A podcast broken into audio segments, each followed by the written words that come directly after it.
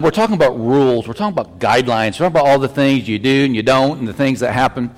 And I don't know about you, but there's some people in the world that knows where the line's at as far as right and wrong, and they just want to step really close to the line. Like when Russell and I are officiating basketball, there's people that want to be called out of bounds, and the people maybe millimeters of an inch away from that out of bounds line.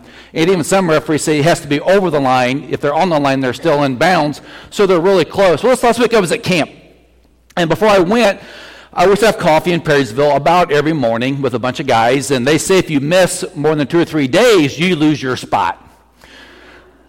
I wanted to save my spot. So I took a selfie printed it off, put it on some cardboard, put it on a stick, and I put it on my chair in Perrysville. And I said, Good morning, guys.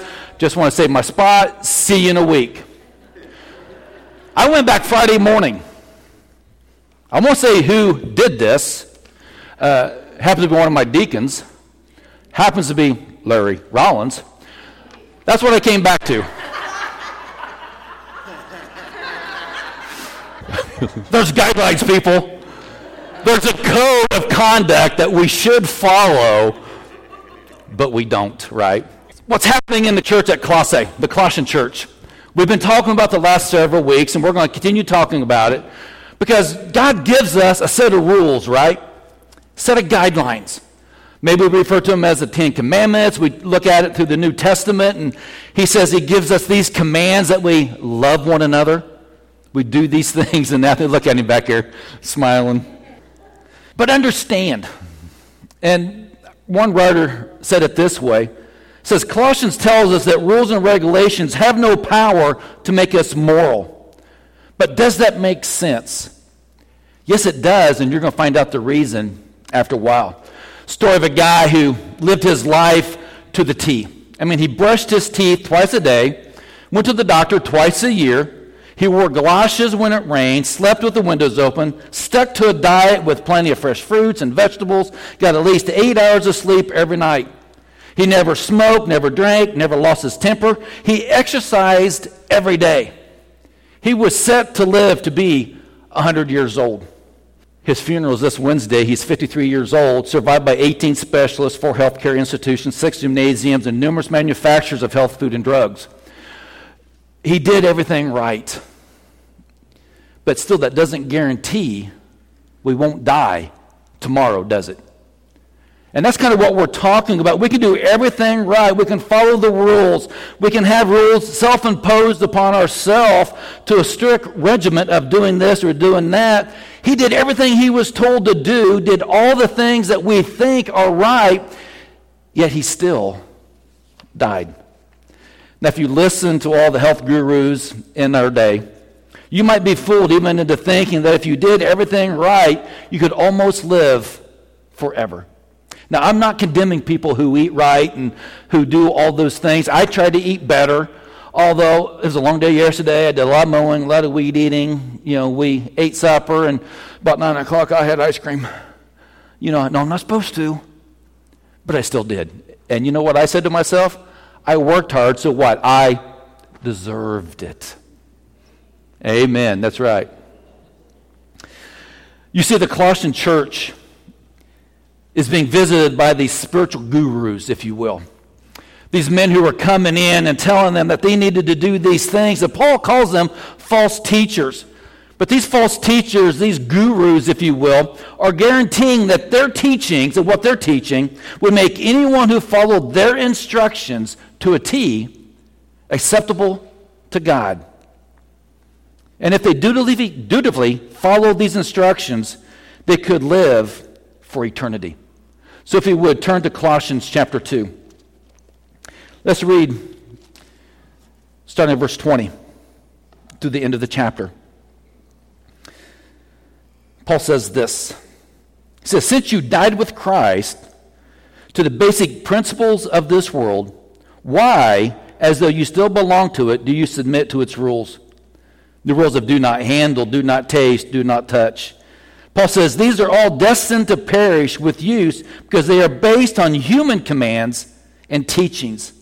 Such, re- such regulations indeed have an appearance of wisdom with their self imposed worship their false humility, and their harsh treatment of the body, but they lack any value in restraining sensual indulgence.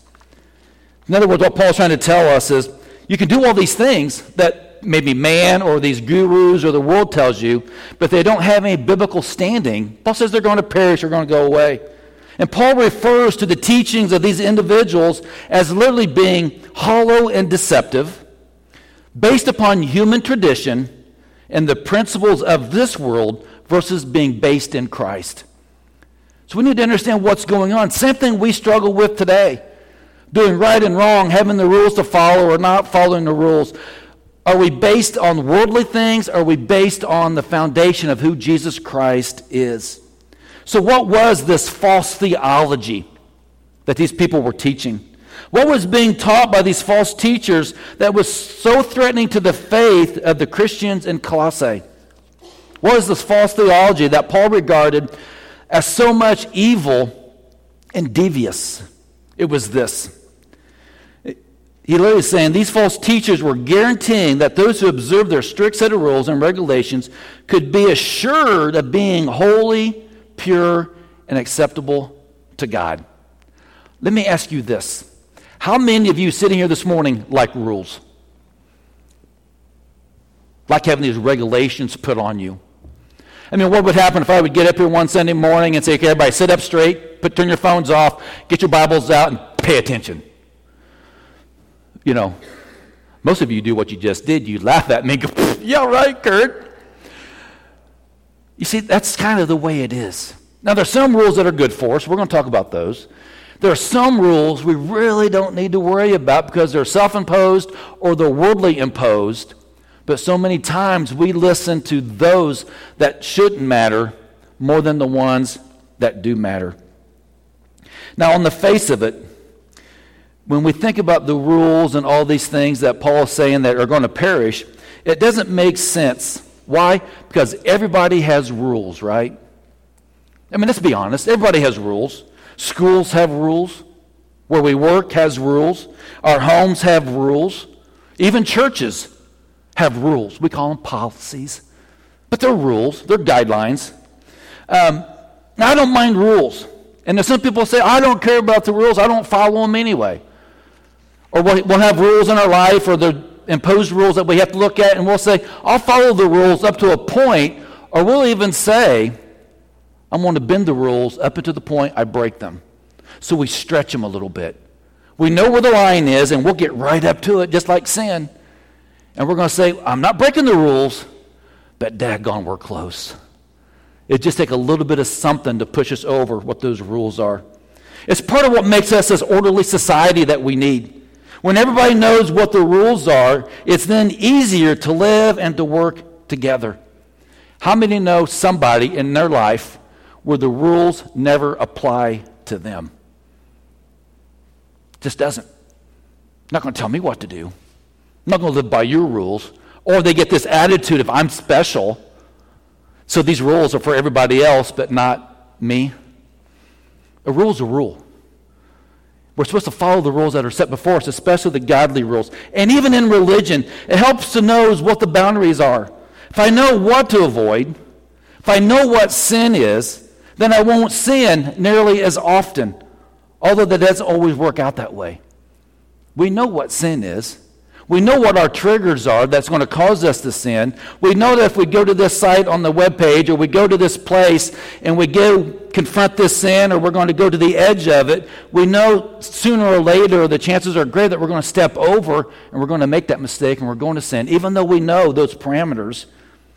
A minister once told his congregation that there were 700 different sins. Now remember, the Jewish law had 700 plus sins that they had to follow, rules they had to follow. He said that one Sunday, he said that week he received 46 requests for those 700 sins because these people wanted to know what they were missing out on. You know, they wasn't going to follow them, they wanted to know what they were missing. You see, even knowing the, the rules, even in the Old Testament, was important. Part of the Old Testament laws was to help God's people know the difference between right and wrong, what we should do and what we shouldn't do. So these guys at the Colossae church, these gurus, if you will, are playing upon the truth that the false teachers who had come to Colossae had put together this rule book. It wasn't the scriptures, it was their rule book of what Christians had to do and not to do to be acceptable to God. Look again at Colossians chapter 2. It says in verses 20 and 23 through 23, it says, Since you died with Christ to the basic principles of this world, we've died to the world, we're now alive in Christ, as though you still belonged to it. Do you submit to its rules? Why do we listen to the world? Why do we do what the world says we should do? The world says, do not handle, do not taste, do not touch. Remember back in Jesus' day, there were things that they shouldn't touch, and you know, pork is one of them, and all those other things. Don't touch, don't eat, don't do those things. Paul actually says these things that man has set up are destined to perish with use because they are based on human commands, human teachings, not God's teaching. Such regulations have an appearance of wisdom because of their self imposed worship, their false humility, the harsh treatment of the body, but they lack any value in it in restraining any sensual indulgence, Paul says. In other words, it's not going to keep you from sinning. It's not going to keep you from doing what you know you shouldn't do or not do what you're supposed to do. You see, these folks that come up with this whole list of things that said, don't handle, don't taste, don't touch. And that's the nature of rules and regulations. Do not do this. Do not do that. And again, those are important when it, for our safety, but not always. And that's what you and I should expect from a rule book. But there's one phrase that I think shocked me in what Paul says. He's saying such regulations indeed have an appearance of wisdom. In other words, it appears to be good, appears not to be all bad. With their self imposed worship, false humility, and lack of, um, and their harsh treatment of the body, but it says they can lack any value in restraining sensual indulgence. Now you say, whoa, wait a minute. You mean if I know all the rules, if I understand all the do's and the don'ts, even that won't help me restrain my sinful impulses. Even understanding all those things won't keep me from doing wrong. Yep, pretty much. That's what it says. Basically, that doesn't make any sense, does it? But when you really begin to think about it, when you really begin to start processing it, you start to think about it and you come to the conclusion yeah, that does make sense. Now, think about for just a second. You're driving down the highway and you see the highway sign that says miles per hour is 55 miles per hour, right? Honest. Few of you do. Who truly drives 55 miles an hour? Or if you're on I 74, if you truly drive 70, period. No faster, no slower.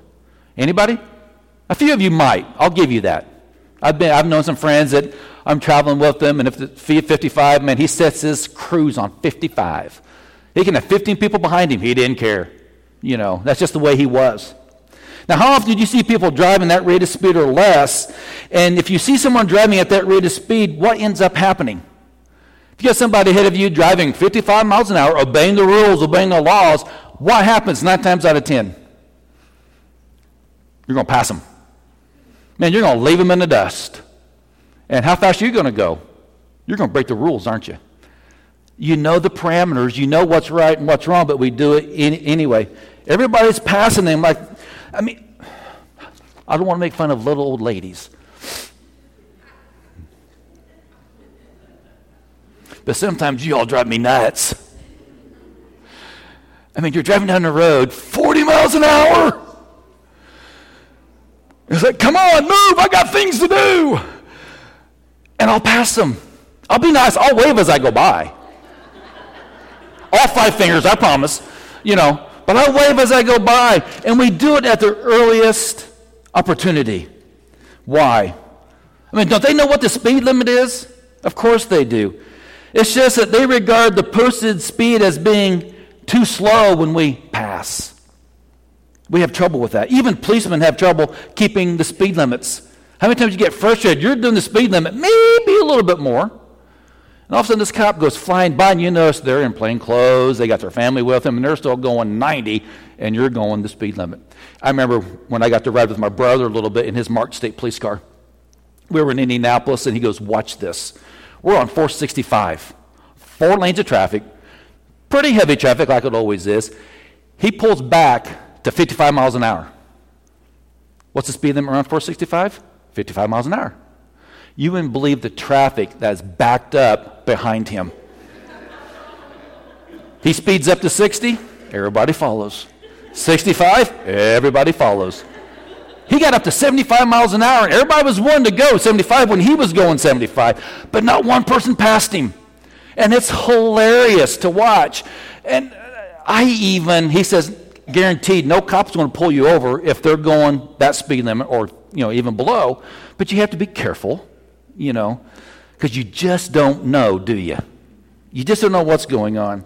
It's a true story about a group of motorists who were on the interstate in pennsylvania and they were all clipping along at a pretty good rate. Then they see this state police car and everybody slows down. They said this is a true story. So they're going for miles and miles and miles and finally this state policeman literally tells the people in his car, he goes, We're in Pennsylvania. I'm from Connecticut. Why are people worried about what I'm going to do to them? You know, type thing. And it's all the same thing. We know the rules, but we want, don't want to follow them all the time. But understand this. We're getting to a point, I promise.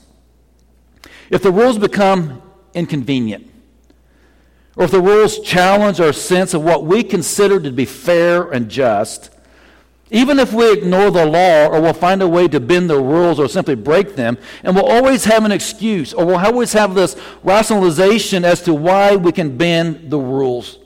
I mean, why do people say, I'm going to go five or 10 miles an hour over the speed limit? What's their rationalization? Well, we know the police have this grace speed. If it's 55, they'll let you go 60. If it's 65, they'll let you go 70, maybe 73 you know, we, they have this grace. And you know, that's true, but it's not a law. It's not a hard rule. But they, they'll say those things. You see, the problem with depending upon rules to make us moral is this if you want to keep a rule, I will. If I don't want to keep a rule, I won't. It's as simple as that, folks. If I want to keep the rule, man, I will. No problem. No questions asked. But if I don't, if I think it's a stupid rule, if I think it's one that doesn't apply to me, it's probably not going to happen. So the rules and the regulations will make you only as moral as you want to be. It won't no more, no less. So if I'm going to be moral, and I look at my past and I look at what I'm doing now, and maybe I'll say I need to be more moral than I have been. Something has to change. If I want to do something different from what I've done yesterday or in the past, something has to change. We have to understand that. Jesus said this in Mark 7 21 through 23. He says, Out of men's heart comes evil thoughts, sexual immorality, theft, murder, adultery, greed, greed, malice, deceit, lewdness, envy, slander, arrogance, and folly.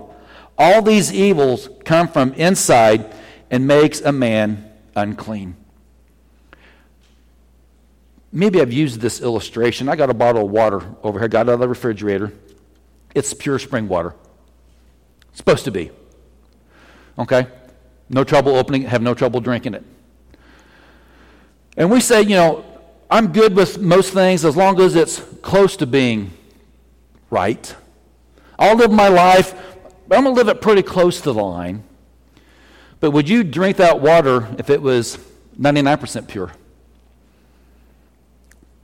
Most of us probably would. 99% is close enough. Maybe even go 95% pure. Now, what if I told you I'm going to take that bottle of water, not take any out of it, you know, just a little bit left in the cap, and take a dropper, a baby dropper, take raw sewage from the camp out of their sewage plant. I'm going to put one drop in it. One little drop. Would you drink it? No. Absolutely not. Why? It's nasty. So, why do we live close enough to the edge? Why do we allow the rules to say, well, I'll keep it if I like it, but I'm not going to keep it if I don't? Apply to our lives. It's so, it happens so often. We may be able to set down a set of rules and understand we all have a set of rules to live by. But those rules will always be distorted by our desires. Okay? You all live by a set of rules. Maybe they're self imposed, maybe it's what you grew up with. But we do have a set of rules, and hopefully there's some godly aspects of those rules that we have. But they're only going to be about what my desires are if I want to do them. That which we want to do will always determine our obedience to the rules. So, in other words, what we're saying is this if we have these rules and they're only going to be affected by our desires, remember what we said earlier? Something has to change. I mean, if we're going to do something different tomorrow than we're doing today, if we're going to make a change in our life, something has to change. Understand, the change comes from inside us. It's a change of the heart. Apparently, something has changed even in the church at Colossae. Listen to what it says 9 through 15. It says, For in Christ all the fullness of his deity lives in bodily form, and you have been given fullness in Christ. Catch this. In him you were circumcised in the putting off of the old sinful nature not with the circumcision done by hands of men, but with the circumcision done by Christ, having been buried with him in baptism and raised with him through your faith in the power of God, who raised you from the dead. He says, When you were dead in your sins and in the uncircumcision of your sinful nature, God made you alive with Christ.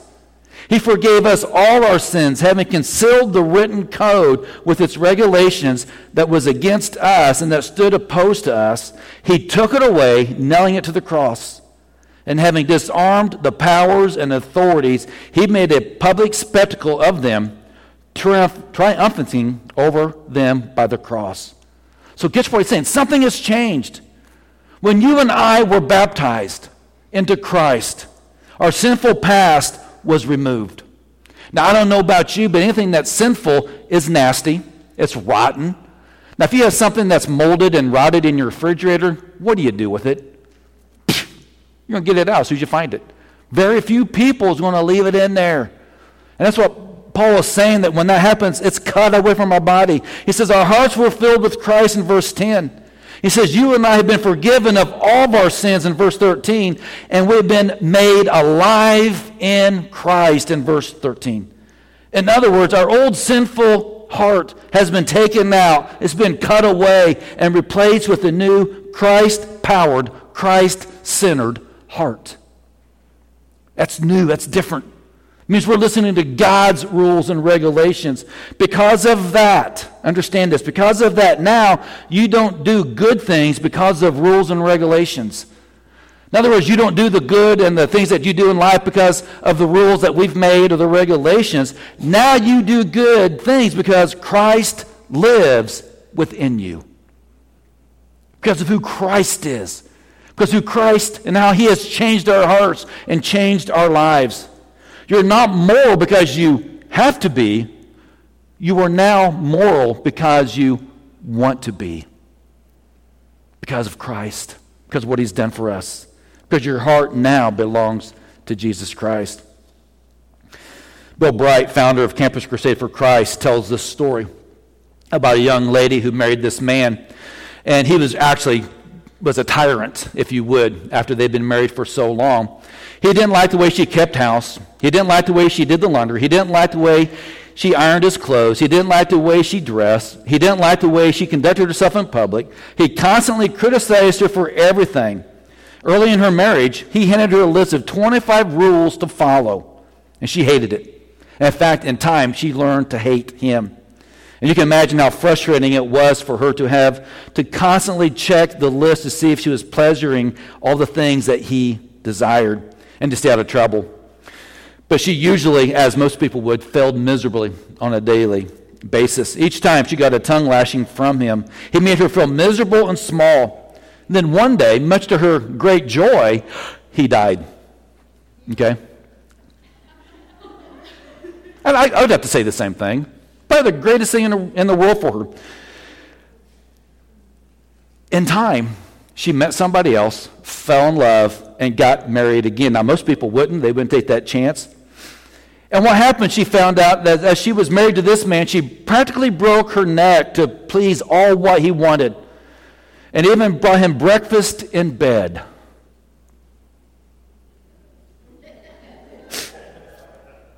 And one day she ran across this old list.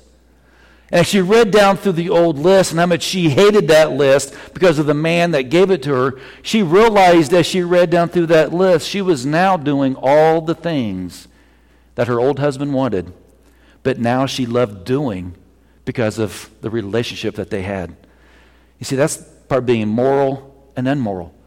You do it because of who you are and who you love, not because of the rules and regulations. You see, rules and regulations won't make us moral, but they can't make us unacceptable to God. But with a new heart within us and an overpowering love for Jesus in our lives, catch this. We can joyfully serve God knowing that we've been changed on the inside so that we can be changed on the outside. When we change what's in here, I guarantee you people are going to see something completely different. Now, I kind of started uh, this morning with the picture of me and how Larry dressed it all up, and you know we laughed about it. You know, that's all fun stuff. You know, that, that that's great. I love being able to do that. But then I look into the world and look into the things that, you know, things that I used to be involved in, not because I was doing all wrong, but I, you know, you watch people and you see them do this, and you just stand back and scratch your head and you ask, you know, why do they keep doing what they're doing? And understand, even at a junior high wicked camp, you watch kids and you tell them, quiet down when somebody else is talking you don't talk and five minutes later what are they doing they're talking you know and you just want to go up and shake them a little bit and it's like, why can't you listen? And on one hand, it frustrates me. On the other hand, I understand they're junior hires. You know, they just haven't grabbed onto that concept yet. But we're the same way, too, when we truly think about it. We know the concepts, we know what God desires. We know things have to change on the inside so that the change on the outside can be seen. But the question is this Do I choose to change what's on the inside? Do I choose to change to what God wants me to be, to do what God wants me to do, to understand what God desires in my life, not to do these things? Do I understand I'm not going to stand on the edge of what I'm supposed to do and not supposed to do? Because I know if I stand on that edge long enough, what's going to happen? I'm going to step across. I'm going to step across. And you know what? It may not be that I step across that line and everybody knows it, everybody sees it, that it's going to make world news. But you know what? The one person who will know is the most important, and that's God. I think God tells us all the time get back. Stay away from that garbage. Stay away from what you know. Change what's in your heart so you're not tempted to stand on that line and not do what God wants us to do. Man, I so believe that God wants so much for our life. That He's given us this one life. And we understand that, right? We have this one life on this earth to do what He desires, to serve Him, and all we do and say. He gives us this one opportunity. And again, I want to be, uh, going to junior high camp is not one of my most favorite things to do. Sorry, Blaine, buddy, but it's just not. But then when I get that phone call on Friday from Gary saying Blaine went forward and I get the opportunity to talk to him, same with Lacey, get to talk to her about being baptized. You know, that wicked camp, all of a sudden, man, it's worth it man, it's worth it. Can I tell you something as I close, as we go into this invitation time? This same God, who probably looks at us like we're at a junior high wiki camp and we're trying to figure out what's going on and what's happening, God is sending for saying, just trust me. Wait for it. Something awesome is going to happen. And I know it doesn't seem to be a week that goes by right now that we're not getting news somehow, somewhere, that something has happened to one of our church family members, our church friends, and all the different aspects that go along. And you know, there's sometimes I sit at night and I just think, it's like, wow, when's it all going to stop? You know, and I don't know. But I also know God has given us so many blessings that we can look back on too. this morning as we go into this invitation time, I simply want you guys to look at your hearts. Make sure we're doing what we're doing, not for what I'm saying from this stage or what somebody else is telling you or what the world is trying to tell you, but from exactly from the standpoint of what God has for you in your life right here, right now. I don't care how old you are, I don't care how young you are, God has a plan for you. And until we draw our last breath, until our heart beats for that last time, that plan for God is to serve Him and serve Him only. To have our heart with His heart. Because He's replaced our bad heart with His good heart. What's it going to be? What the world wants? It may be fine for now, but not in the long run.